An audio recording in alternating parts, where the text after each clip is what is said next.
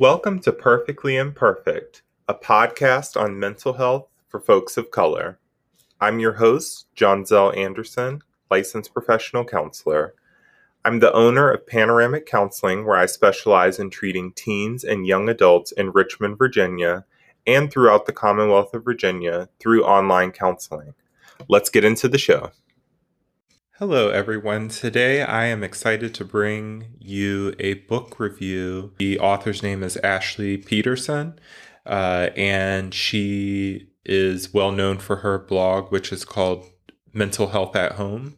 Uh, I highly recommend checking that out, and I'll be sure to put the links to that blog in the show notes here. Um, but the interesting about interesting thing about this book review is that it is the first time that I've reviewed a book of an author that is not of color, but there's a reason for that. This particular book, uh, it's a brief history of stigma, looking for ways to move beyond mental illness stigma. Uh, and the reason I chose to share this book review here is because folks in communities of color have continued to be impacted by mental health stigma. And as I've shared several times on this podcast, uh, that stigma has gotten in the way of people seeking mental health treatment and you know, just doing the things that they can to improve their quality of life. So, uh, as far as I'm concerned, anything on the topic of stigma is definitely applicable to communities of color. So, aside from that, it's a really great book full of information. So, uh, as I start out, uh, this may get split into two episodes depending on how much uh, time it takes because I want to uh, keep these episodes uh, under 30 minutes. But yeah, I'm going to just jump right in. There's so many different topics covered as they pertain to mental health stigma, uh, but I want to share a few quotes that kind of give some of the background on mental health Uh, stigma. So, quote, the World Health Organization has said that when it comes to mental health promotion, the single most important barrier to overcome in the community is the stigma and associated discrimination towards persons suffering from mental and behavioral disorders. Stigma and the stereotypes, prejudiced attitudes, and discriminatory behaviors that it encompasses can have a profound negative effect on the lives of people with mental illness. Whatever the contributing factors may be on an individual level, social constructionism shows that the way society views mental illness is learned rather than being based on objective characteristics inherent to the illness itself.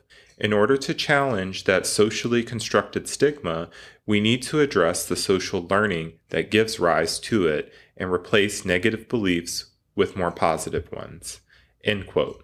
So, one of the things that I really like about Ashley Peterson's books is that she not only talks from a clinical standpoint, but she also shares about her own mental health journey. So, the cool thing about uh, Ashley is that she is actually a mental health nurse, but the thing I like about her writing and her blog is that she shares that um, scientific information, but she also provides application because she lives with a major depressive disorder and she kind of talks about um, how those things impact her in her own life.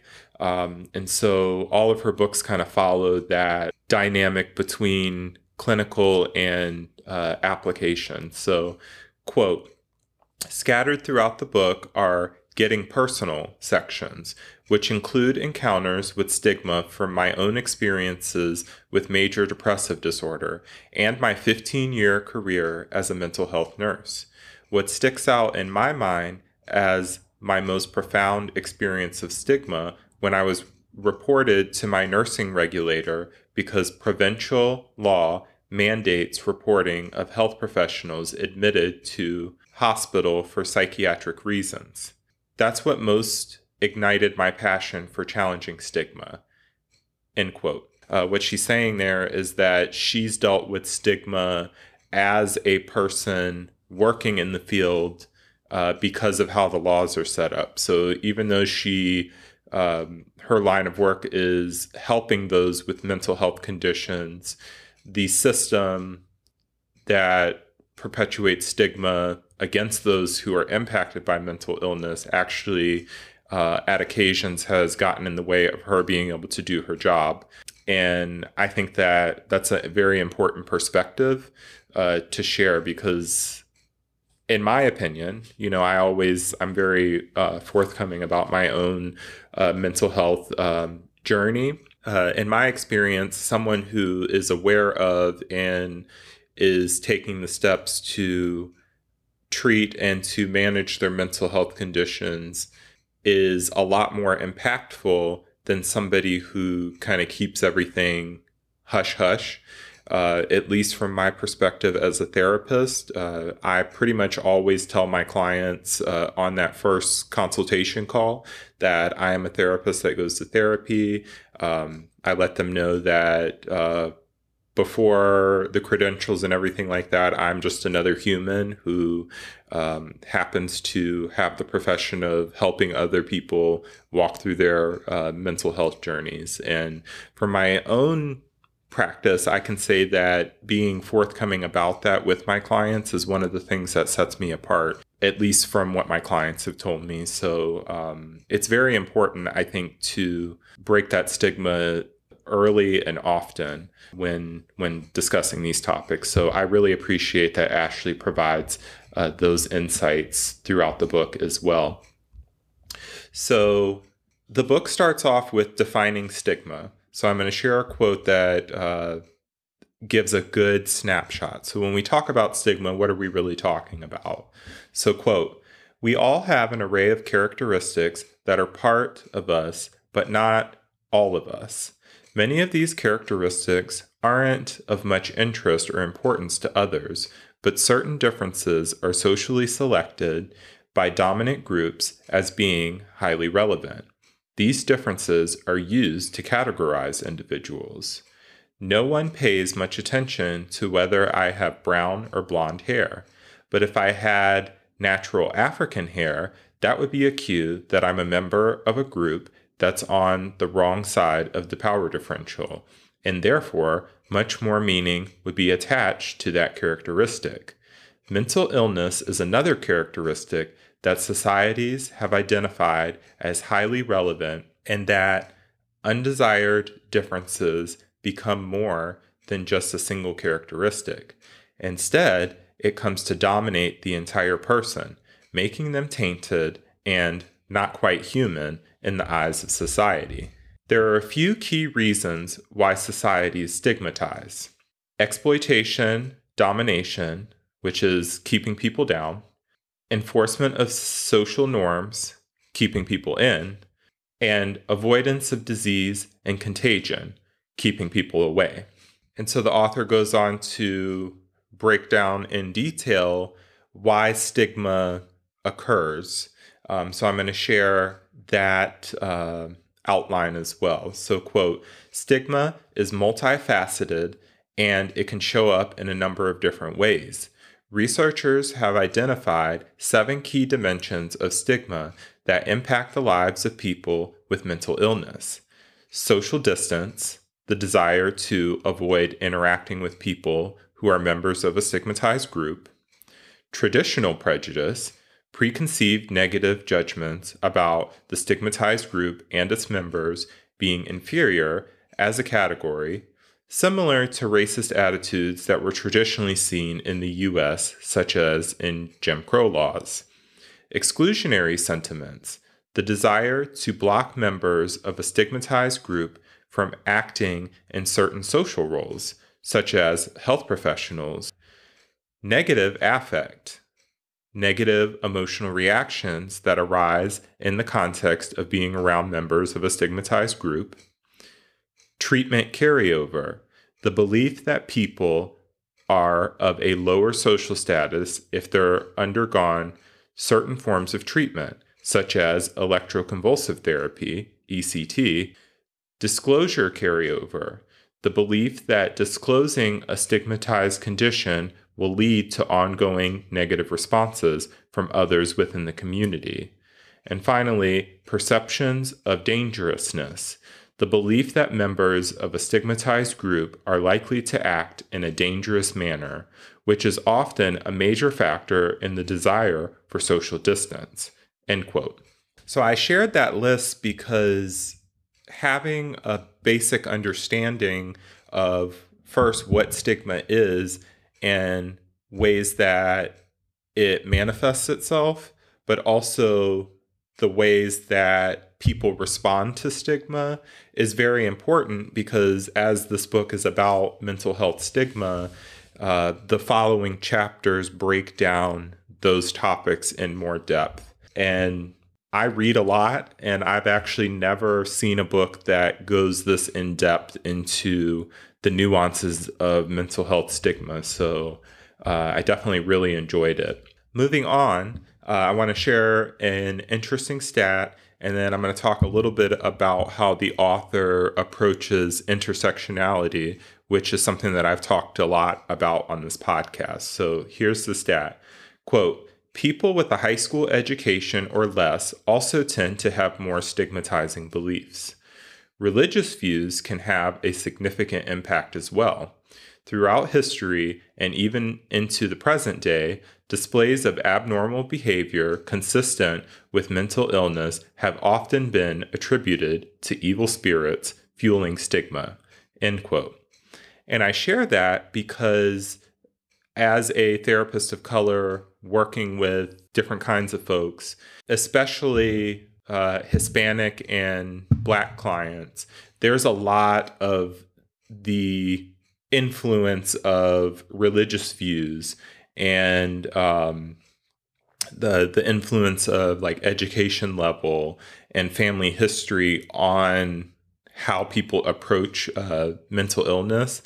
I've been to churches before where a pastor will say that, uh, you know, basically disqualify the importance of mental health treatment and say that uh, it's a, a spiritual thing, right? Like they have uh, an influence of evil going on in their life and they need to have faith in order for it to resolve itself, right? Um, and so that's one extreme. Um, but I think on a more practical level, um, especially in Hispanic and uh, Black communities, um, there's the um, status quo of praying it away or basically faith is the only thing that you need uh, to approach it. And I've talked about this on my blog and uh, in the podcast, but the best approach to mental health treatment is holistic.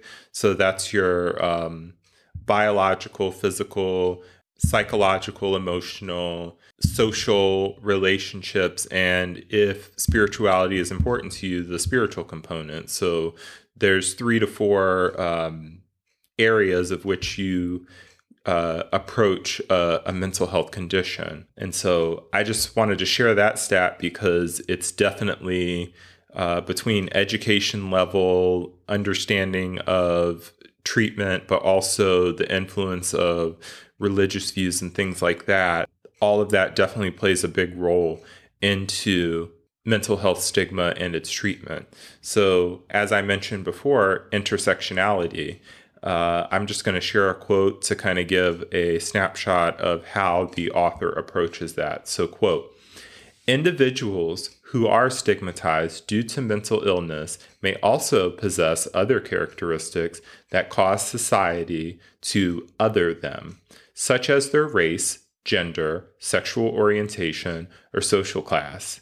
The concept of intersectionality refers to the interplay between these kinds of characteristics and how that influences social responses. The challenges someone experiences due to mental illness, stigma, can be amplified by the prejudice and discrimination associated with other aspects of their identity, a phenomenon sometimes referred to as double stigma or double disadvantage. For example, people with a mental illness come into contact with police more often than the general public, and those interactions might look quite different if the individual also happens to be Black or Indigenous. If that individual also happens to be homeless, that adds on another layer of stigma. End quote. And the reason intersectionality seems to come up so often on this podcast, but just in a lot of literature and media lately, is because, just like I said before, you can't approach mental illness from just a spiritual um, approach, right? You have to look at the body, the mind, the social um, uh, systems around it, and everything like that. Uh, you can't have a one track approach to dealing with stigma and things like that because as most things with humanity is it's very complex nuanced and so intersectionality kind of looks at how different types of stigma and beliefs from different uh, descriptors of a person can influence their experience. And so I really appreciate that the author gave special attention to that throughout this book. So, in the interest of time, I'm actually going to split this book review in half. So, this first half kind of gives you an introduction to the book. And the second episode, which will come out on Thursday, will kind of give a little bit more detail into some of the more in depth topics in the book. Uh, but until then, I highly recommend checking out the show notes for this episode, as the links to where to find this book will be listed there. But until next time, thank you so much for listening and take care. If you enjoyed this episode, you can support this podcast by buying me a coffee. The link is in this episode's show notes. Thanks in advance. Anchor is everything you need to make a podcast, and best of all, it's free. They offer creation tools that allow you to record and edit your podcast right from your phone or computer. Anchor also distributes your podcast so it can be heard on Spotify, Apple, and Google Podcasts, and many more. Did I mention that you can make money from your podcast no matter the size of your following? Download the free Anchor app or go to anchor.fm to get started today.